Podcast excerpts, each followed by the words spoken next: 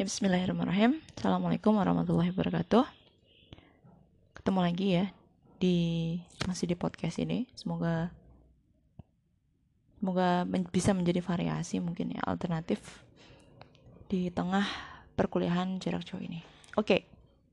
Kita kemarin di kuliah statistik sudah membahas tentang Z-score atau Z-score gitu ya.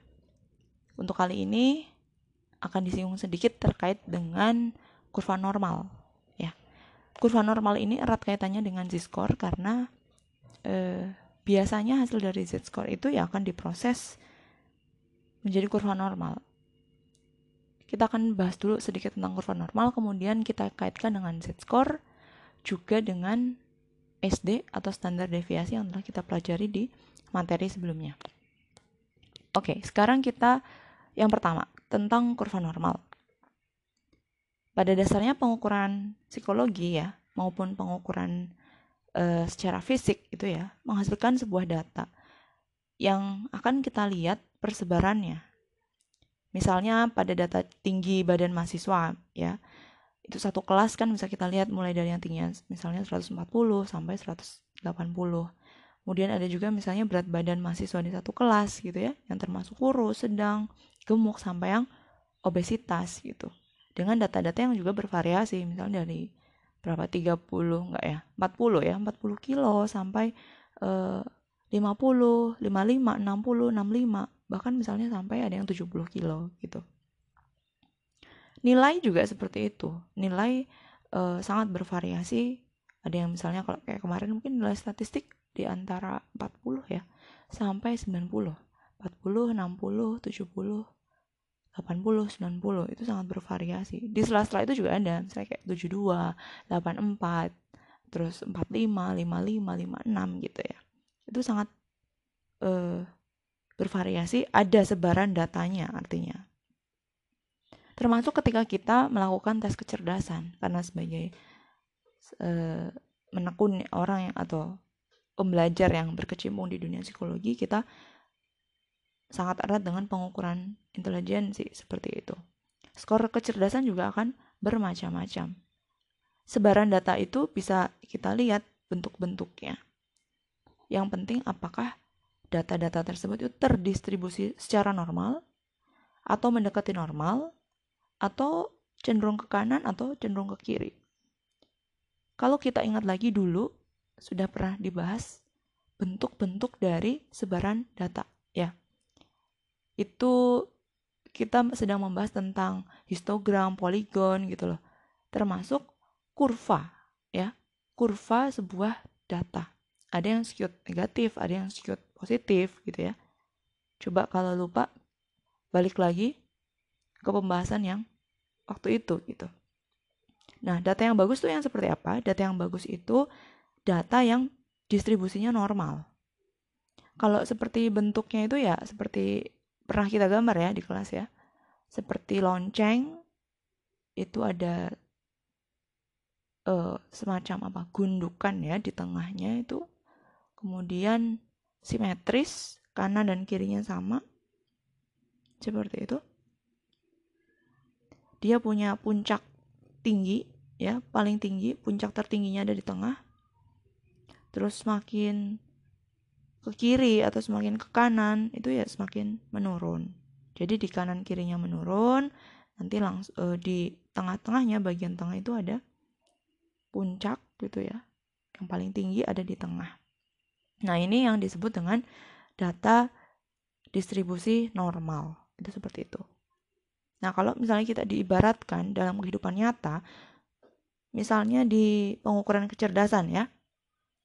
Kalau kita lihat di sehari-hari, ada tingkatan-tingkatannya. Misalnya ada orang yang rata-rata, ada yang di bawah rata-rata, ada yang di atas rata-rata, ada juga yang jenius, ada juga yang sangat-sangat kurang gitu ya, atau yang bisa kita sebut keterbelakangan mental misalnya. Nah, yang banyak yang mana? Orang yang kecerdasannya rata-rata, ya enggak? Kemudian semakin sedikit orang yang di atas rata-rata. Semakin sedikit lagi orang yang jenius. Seperti itu. Itu kita seperti bisa menggambarkan ibaratnya kurva itu yang ke arah kanan ya. Dari yang tinggi itu yang banyak ke arah kanan lebih landai ya. Orang yang di atas rata-rata itu kan lebih sedikit. Jadi lebih landai. Lebih landai lagi, lebih rendah lagi orang yang jenius gitu ya. Nah, itu yang ke arah kanan. Terus kalau yang ke arah kiri dari yang rata-rata banyak kemudian turun ya ke bawah itu orang dengan yang di bawah rata-rata semakin sedikit kan? Semakin sedikit lagi orang yang keterbelakangan mental. Itu yang kurvanya misalnya kita arahkan. Kecerdasannya semakin kecil ke arah kiri. Seperti itu nah kalau penasaran kalian bisa searching coba kurva normal gambar kurva atau distribusi normal jadi kalian lebih terbayang gitu ya sambil mendengarkan sambil kalian searching gambarnya itu seperti apa. Tapi yang tadi saya gambarkan itu seperti lonceng ya. Ada ya bukit gitu ya, tapi bukit yang simetris. Ada gundukannya, di kanan kirinya landai atau lebih rendah seperti itu. Nah, itu kita baru saja membahas tentang contoh dari distribusi normal, e, contoh konkret di kehidupan sehari-hari. Ya. Oke. E, selanjutnya, di kurva normal ini itu akan berfungsi ya ketika kita juga melakukan perhitungan statistik. Para pakar statistik sepakat untuk membuat kriteria atau standar ya berkaitan dengan distribusi tersebut, yaitu standar deviasi. Melihat penyimpangan dari nilai rata-rata. Seberapa menyimpang sih sebuah nilai itu dari nilai rata-ratanya? Distribusi normal yang ideal itu yang memiliki mean, median, dan modus yang sama. Letaknya berada di tengah-tengah kurva tersebut. Yaitu yang berada di sejajar dengan garis dengan puncak tertingginya. Nah, garis itu kita biasa garis itu ya yang di atas yang ada di puncak. Yang ada di tengah-tengah puncak. Yang karena simetris jadi kita bisa membagi dua. Nah itu potongan tengah pembagi duanya itu itu yang biasa disebut dengan standar deviasi 0 atau SD 0 kemudian kita bagi ya kan? Sudah dibagi itu di tengah-tengahnya ada bagian kanan dan ada bagian kiri umumnya ya umumnya di bagian kanan itu dibagi menjadi tiga bagian di bagian kiri juga dibagi menjadi tiga bagian Perhatikan. Dari tadi dua bagian itu ada di kanan dan di kiri. Kita lihat. Umumnya kan dibagi yang kanan dibagi menjadi tiga bagian. Itu ke kanan itu kecenderungan untuk punya deviasi uh, standar deviasi yang bernilai positif. Ya. SD1, SD2, SD3 itu semuanya plus nilainya. Ya kan? Kemudian yang di sebelah kiri itu juga dibagi tiga, tapi nilainya adalah negatif. SD1, SD2, dan SD3. Jadi, kalian bisa sambil searching. Di kurva normal itu, paling kanan, paling ujung kanan, dan paling ujung kiri, itu nilainya tiga. Tapi beda tanda. Yang di ujung kanan tandanya plus, jadi plus 3. Sementara yang di kiri tandanya min, minus. Menjadi minus 3. Itu ya. Dan dampak dari itu ya ada proporsinya sehingga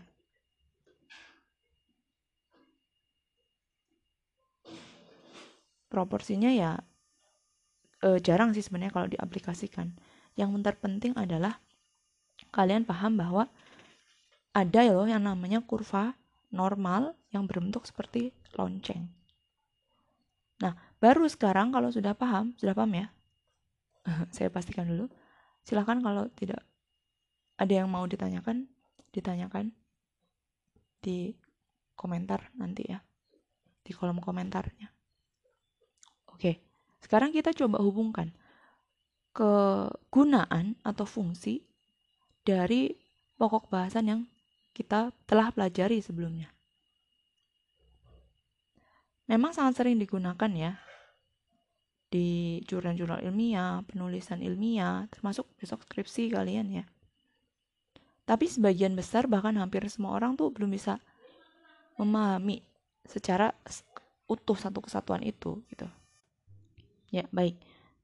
Sebagai contoh ya, kalau kita ambil contoh misalnya sebuah studi kasus terkait dengan TPA atau tes potensi akademik.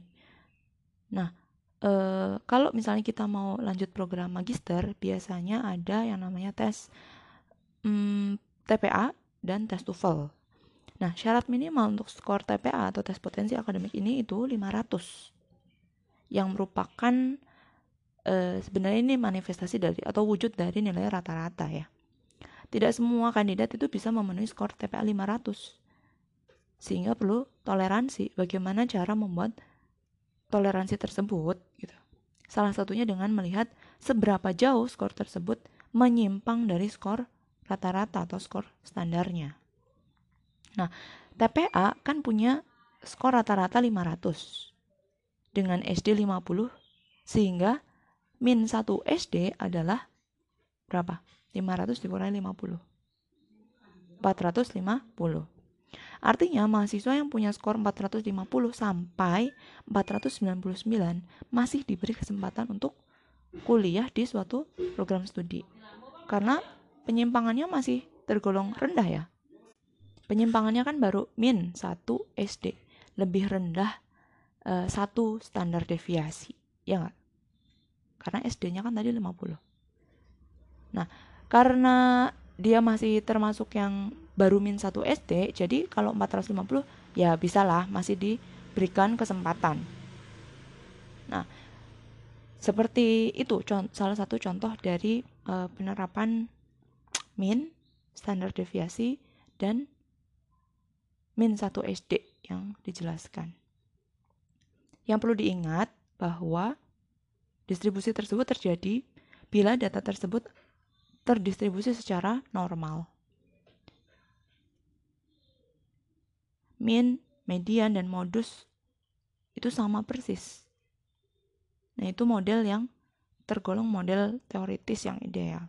Tapi ya kenyataannya memang belum tentu seperti kurva seperti itu. Dalam kehidupan sehari-hari kadang ya tidak sesuai ya. Tidak selalu sesu, uh, tidak selalu sesuai dengan kenyataan. Data yang memiliki min, median, dan modus yang setara ini disebut kurva yang mendekati normal. Ia nantinya akan membentuk suatu distribusi yang mirip dengan distribusi yang normal ya, seperti tadi dijelaskan. Nantinya kurva normal ini itu bisa kita pakai bisa terlihat dari uji normalitas. Semakin nilai signifikansinya jauh dari 0,01, itu artinya semakin mendekati normal. Tapi sebaliknya, semakin mendekati 0,01, artinya semakin data tersebut tidak normal. Nah, uji normalitas ini gambaran awal sedikit lah ya. Uji normalitas itu Artinya, menunjukkan bahwa data yang kita punya itu mendekati norma dengan skor atau z-score gitu ya.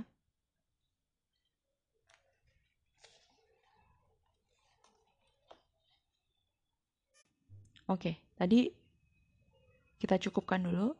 Kita kita coba uh, lihat bagaimana aplikasinya kalau kurva normal itu diaplikasikan dalam statistika yang inferensial ya.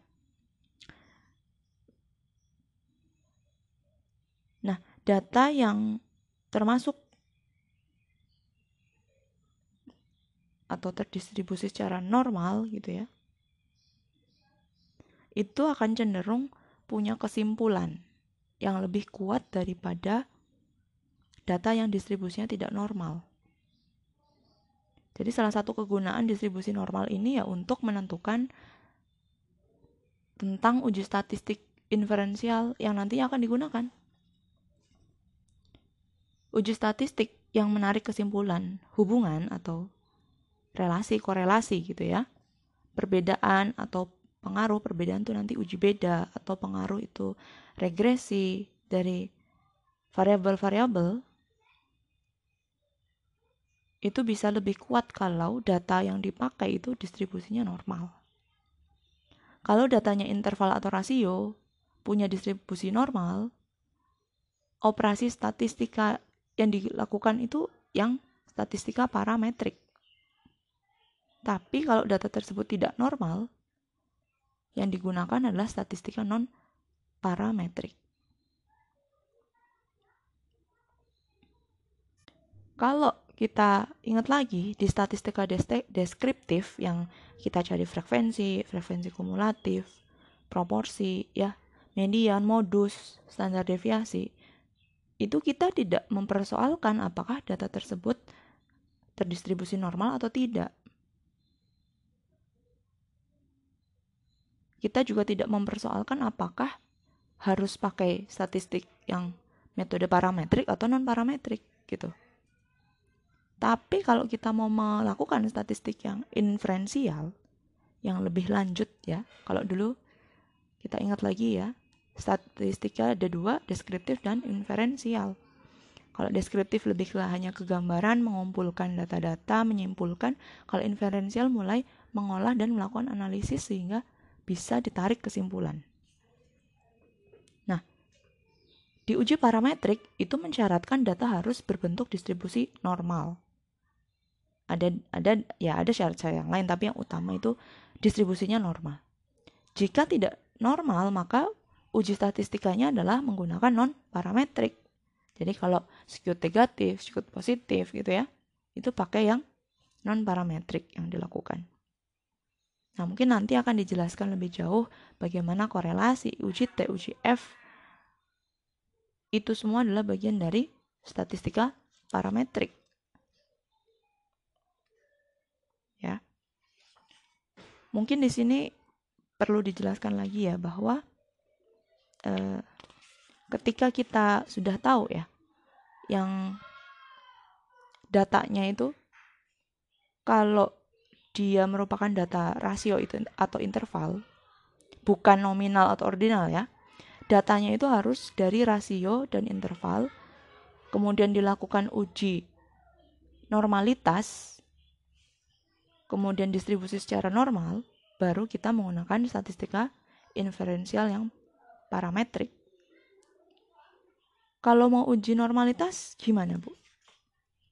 Uji normalitas bisa kita gunakan beberapa cara. Yang umumnya digunakan adalah kita pakai Kolmogorov, Smirnov. Nanti kalau kalian sudah mulai mengenal SPSS, nanti akan dikenalkan.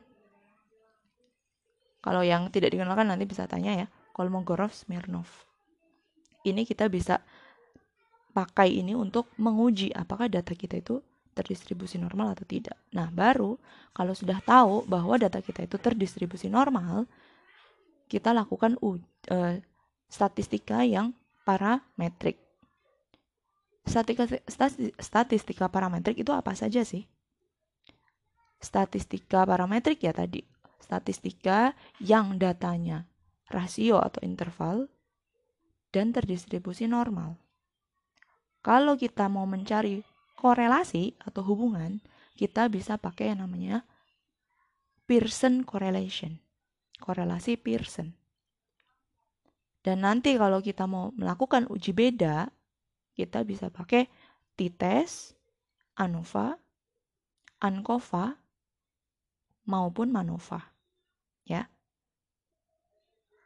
Ingat-ingat kalau kita mau melakukan korelasi, kita lihat dulu datanya itu mau yang pakai parametrik uji eh, statistikanya parametrik atau non parametrik.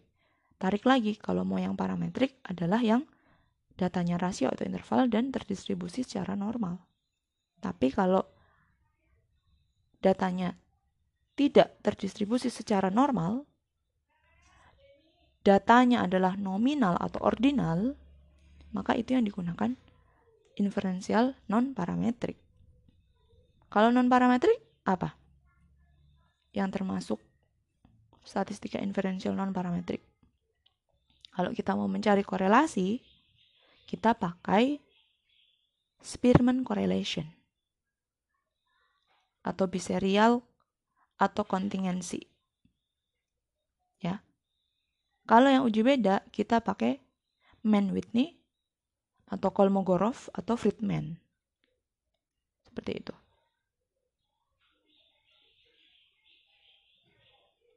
Oke. Sampai di sini bisa dipahami ya. Udah sedikit lah, sedikit paham lah seenggaknya ya. Setelah ini baru kita akan menjelaskan lebih jauh tentang korelasi. Ya. Oke, terima kasih.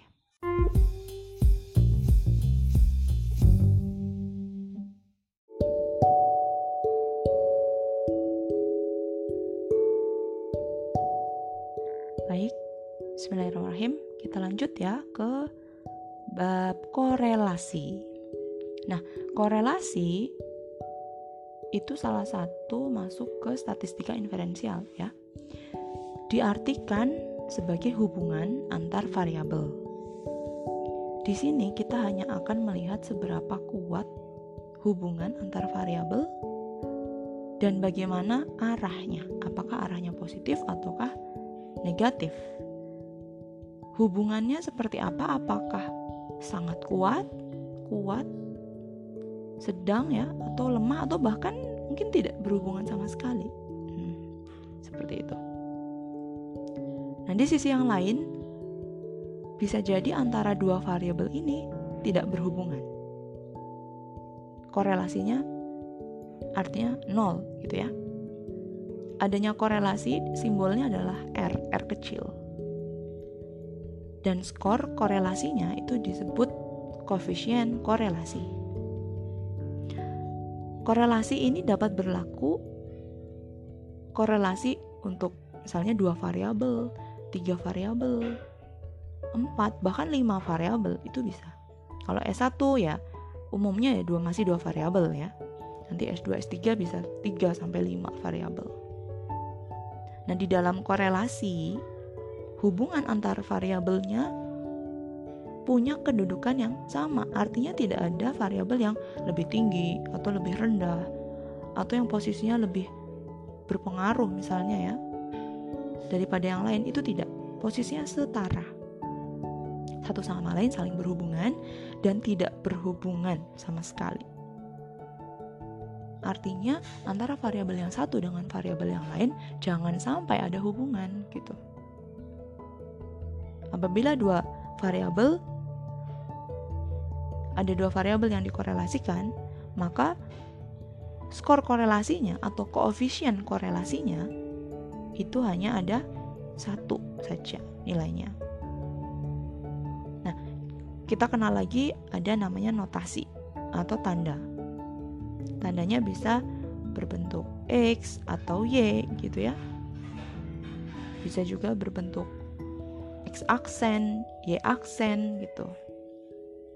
Ya itu hanya untuk memberikan nama saja ya umumnya yang namanya korelasi bisa kita tuliskan tuliskan X dan Y variabel 1X, variabel 2Y atau ada juga yang uh, menggunakan V1 dan V2. Itu penyebutannya seperti itu. Ya. Oke, baik itu sedikit tentang pengantar, kemudian kita ke koefisien korelasi. Korelasi ini menghasilkan skor korelasi ya, yang lebih dikenal dengan koefisien korelasi. Koefisien korelasi menandakan apakah antar variabel itu berhubungan atau tidak berhubungan simbolnya ini adalah R kecil. Kalian bisa lihat ya di jurnal-jurnal gitu ya. Kalau kalian lihat ada R kecil berarti itu adalah koefisien korelasi dari antar variabelnya. Misalnya uh, dituliskan adanya hubungan uh, adversity question sama kecemasan. Nah, ditulis R sama dengan minus 0,60 misalnya. ya kan berarti artinya uh, coefficient uh, skor korelasi dari adversity question dengan kecemasan sebesar 0,60 dan tanda negatif yang tadi di depan itu artinya adalah hubungannya negatif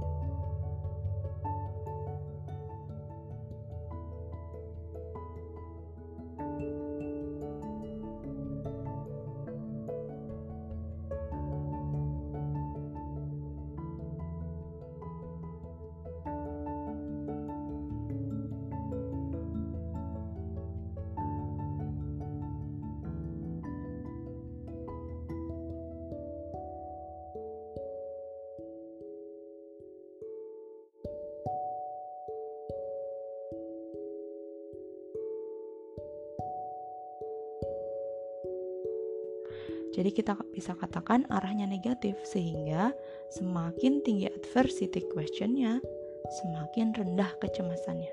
Jadi berkebalikannya. Gitu. Bisa paham ya?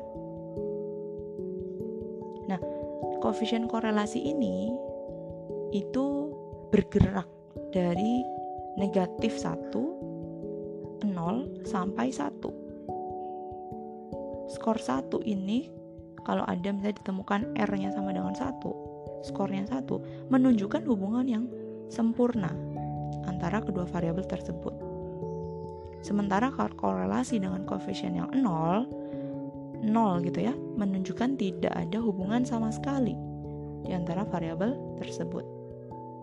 Ada juga koefisiennya yang minus, menunjukkan bahwa hubungan antar variabelnya itu negatif. Artinya hubungan kedua variabel saling bertolak belakang. Sementara skor yang plus menunjukkan korelasi positif antara dua variabel. Artinya variabel bergerak bersama dalam berbagai hal. Artinya se iya sekata gitu ya, searah gitu.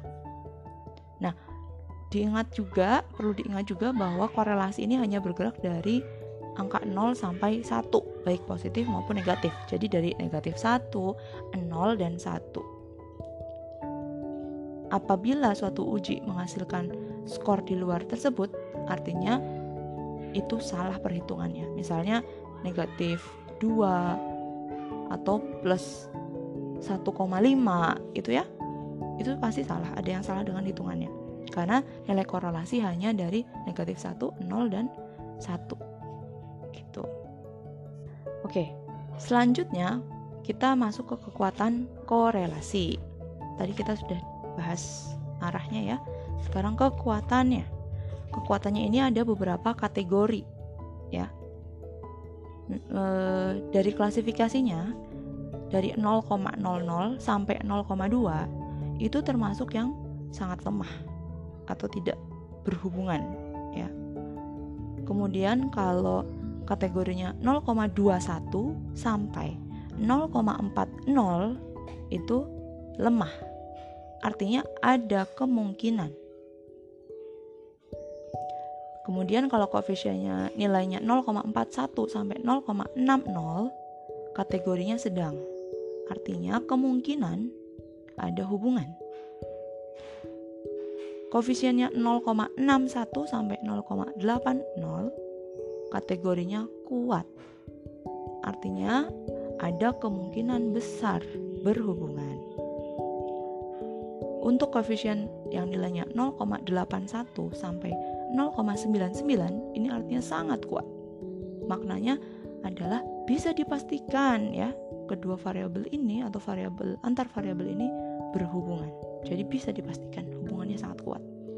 Dan kalau koefisiennya itu satu, masuk kategori yang sempurna, maknanya pasti, pasti berhubungan. Nanti kalian akan lebih paham ketika uh, melihat nilai-nilai misalnya di SPSS gitu ya atau coba kalian lihat ya di jurnal-jurnal untuk belajar bagaimana sih korelasi itu gitu. Nah, di korelasi ini ada banyak perhitungannya ya. Dan ini yang harus dicatat. Jangan sampai kita keliru. Ini bisa menjadi panduan kita untuk kita mau pakai korelasi jenis apa sih gitu ya. Perhatikan, yang pertama, kalau teknik korelasinya adalah pakai Pearson, variabel X-nya itu interval, variabel Y-nya atau variabel 1 dan variabel 2 itu juga interval atau rasio. Jadi dua-duanya variabel 1, variabel 2 atau disebut juga variabel X, variabel Y itu sama-sama interval atau rasio. Kemudian kalau tekniknya adalah Spearman, variabel satunya atau variabel x-nya itu ordinal dan variabel yang kedua atau variabel y-nya adalah ordinal atau interval atau rasio. Seperti itu. Itu bisa pakai teknik yang Spearman. Nah, teknik yang ketiga namanya poin biserial. Variabel x adalah jenis dikotomi, variabel y adalah interval atau rasio. Kemudian yang teknik keempat, rank biserial, kalau variabel x-nya dikotomi dan variabel y-nya adalah ordinal. Dan terakhir adalah teknik kontingensi, kalau variabel x-nya nominal dan variabel y-nya itu nominal juga. Nah, coba kalian catat ini di buku kalian buat kayak tabel-tabel gitu jadi tekniknya itu ada di kolom 1 variabel x nya di kolom 2 dan variabel y nya atau variabel kedua ada di kolom yang ketiga. Jadi ada tiga kolom ya. Satu teknik tekniknya ada lima tadi tuh. Terus yang kedua itu variabel x yang ketiga variabel y. Nah nanti kalian jadi bisa lebih mudah dalam membacanya. Oke kita akan lebih jauh membahas eh, masing-masing teknik itu Pearson poin biserial dan lain sebagainya uh, selanjutnya untuk pembahasan kali ini ya mungkin dicukupkan. Tapi satu saya ingin menambahkan sedikit ya tentang uh, penghitungan ya. Jadi di uji korelasi itu nanti kita ada cara manual untuk menghitung. Ada namanya R hitung dan R tabel. R hitung itu yang yang R yang hasil dari perhitungan kita dan R tabel itu ada yang kita lihat dari tabel yang nanti ya harus kita cari juga itu R tabelnya. Mungkin akan dibahas lebih detail uh, pada saatnya nanti di pembahasan. Dan satu hal kalau kalian melihat dari perhitungan SPSS ada yang namanya signifikan dan tidak signifikan ya kalau dia punya LOS itu kurang dari 0,05 itu artinya signifikan. Tapi kalau LOS-nya lebih dari 0,05 itu artinya tidak signifikan. Itu kalau kita pakai cara SPSS. Kalau pakai cara manual dengan R hitung dan R tabel, ingat-ingat, kalau R hitungnya lebih besar daripada R tabel, itu baru yang namanya signifikan. Sementara R hitungnya yang kurang dari R tabel itu yang artinya tidak signifikan. Oke, baik. Silakan dicerna dulu, dipahami dulu. Kita akan lanjutkan di selanjutnya. Terima kasih.